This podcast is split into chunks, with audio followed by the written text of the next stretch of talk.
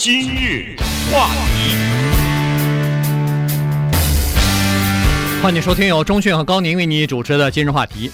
呃，一个人年纪逐渐的长大，到了六十岁的时候呢，或者说差不多接近六十岁的时候呢，这个有很多呃令人烦恼和这个身体上的这个呃不适呢就开始出现了啊。这个首先身体的体力变差了，记忆力也开始变差了，然后没完没了的在回忆自己的过去，或者是重复自己过去的这个经历，而且呢，没人听你这个唠叨哈，一般来说都是唠叨给自己听的，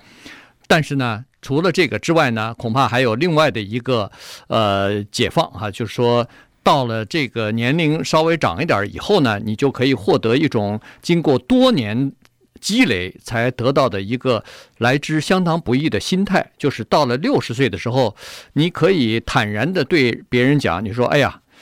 我年纪大了，您这事儿啊别找我了，我不行了。”嗯，对，当然话是这么说哈。我是觉得还是很多人做不到这一点。为什么这么说呢？因为有些人呢，他就是放不下，他做不到这一点，所以呢，他的痛苦伴随着他七十岁、八十岁，甚至一直到进入坟墓的前一秒钟。这就是为什么 Dominic Browning 他的一篇文章 在网上广泛的传播。Dominic Browning 啊，他是一个。环保的热衷主义者，所以他呢有一个环保机构叫做 呃妈妈环保这么一个机构，他呢在一个网站上面叫做 slowlovelife.com 嘛，慢慢爱，在这个网上呢，他经常的发他的部落格。那他前一段时间发的一个部落格，被美国的其他的媒体广泛的转载，然后也有巨多的读者哈，这个。部落格的名字啊，这个一篇小文章的名字呢，特别有意思，叫 "I'm too old for this"。这句英文是什么意思呢？在英文当中有一个结构叫 "too" 什么什么 "for" 什么什么。我们有时候常说这个这这个人呢，"You're too smart for this"。对，你这么聪明的人不至于这样吧，是吧？所以他这个结构也是，就是我呢已经到了这个年纪，我不会再再怎么呢？再比如说你在后面那个 "for this"，你可以说成我不会再在乎这个了。我或者说我不会再自讨苦吃了。嗯，我们中文说什么三十而立，四十不惑，五十什么？但是孔子说呢，六十就是耳顺的年纪。嗯，看来老孔也是 这个，在这方面也有所心得哈。他把这个耳顺呢设定在六十岁，所以我们一直在想他这个文章啊，特别的有意思哈。跟跟大家分享一个六十岁的女性，她用青春买来的一些生活上的结论，该怎么把它翻译成中文呢？侯德健啊。多年以前写了一首歌，叫《三十以后才明白》，呃，歌歌词写得非常好，其中有一句“三呃三十以后才明白，谁也赢不了和时间的比赛啊”等等，呃，一大串全是三十以后才明白，然后后面跟的一大堆道理，所以，呃，Dominic Browning 这个文小文章啊，是不是可以翻翻译成六十以后才明白？我的生活我主宰啊，有这个道理，有这道理。对对对对，这个呢，他这篇文章写得好，就或者说是引起我们的有点共鸣哈，想跟大家一起分享的原因就是说，他在这个文章当中，呃，其实字里行间看得出来，中国的这个呃这个传统的这种呃中庸之道，或者说呃就是什么五十知天命，六十耳顺这些道理，其实也都在里头了哈。这个呃五十以后，人们这个。根据中国的这个话说，五十以后才了解到，哦，这个不不不怨天不由人哈，很多东西你就已经开始逐渐的明白，有一些这个个人内心的完善，通过自己的学习或者说通过这个过去的一段经历哈，到六十以后，什么叫耳顺呢？耳顺就是，呃，就是可以。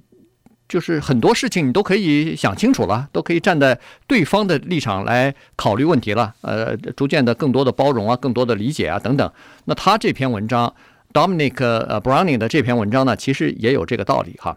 呃，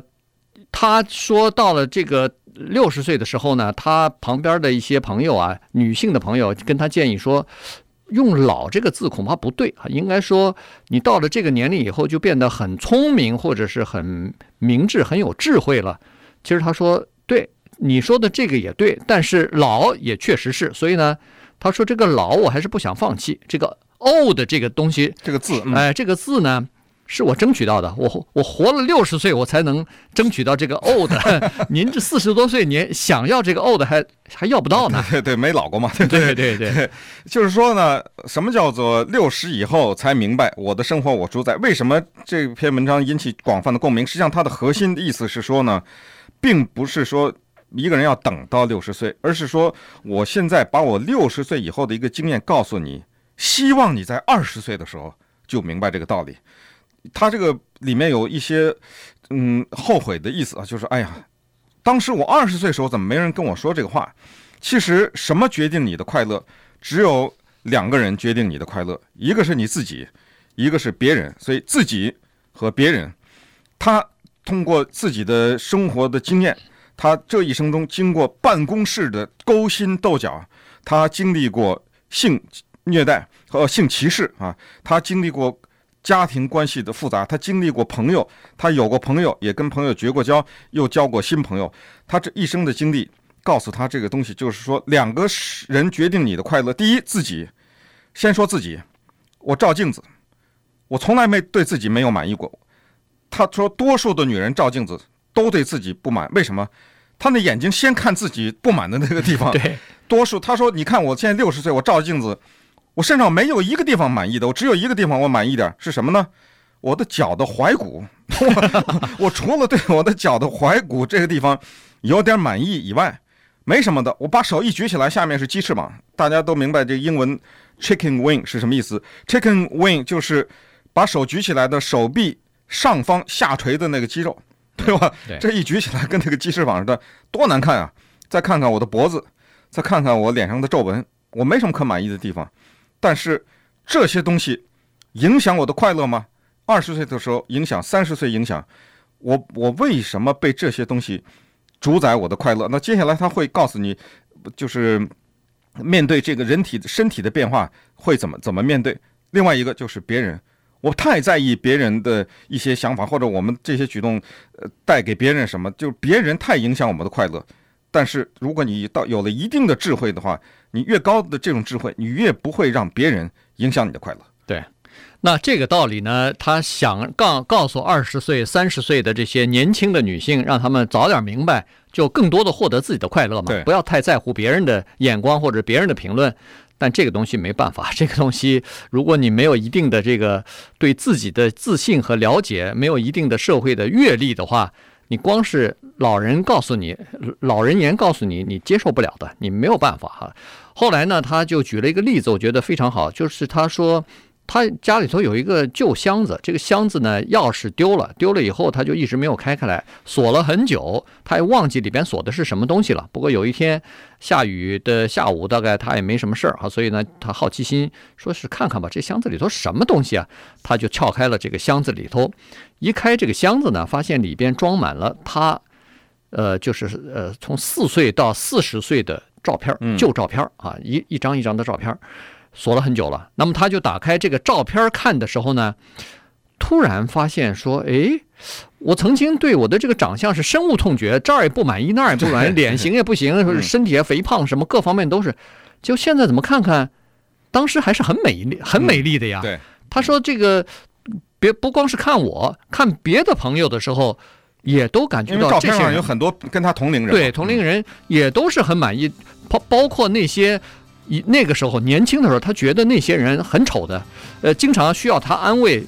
告诉别人 说：“哎，你长得还是不错，或者是你今天头发很美，或者什么。”其实后来他再看看的时候，人家也没有像他想象的那么丑陋。所以呢，这个东西就告诉他哈，就说其实那个时候年轻的时候都是好的，只不过你自己对自己的苛责以及别人对你的这个要求啊，你以为别人对你不满意，所以你自己就变得对自己更不满意了。今日话题，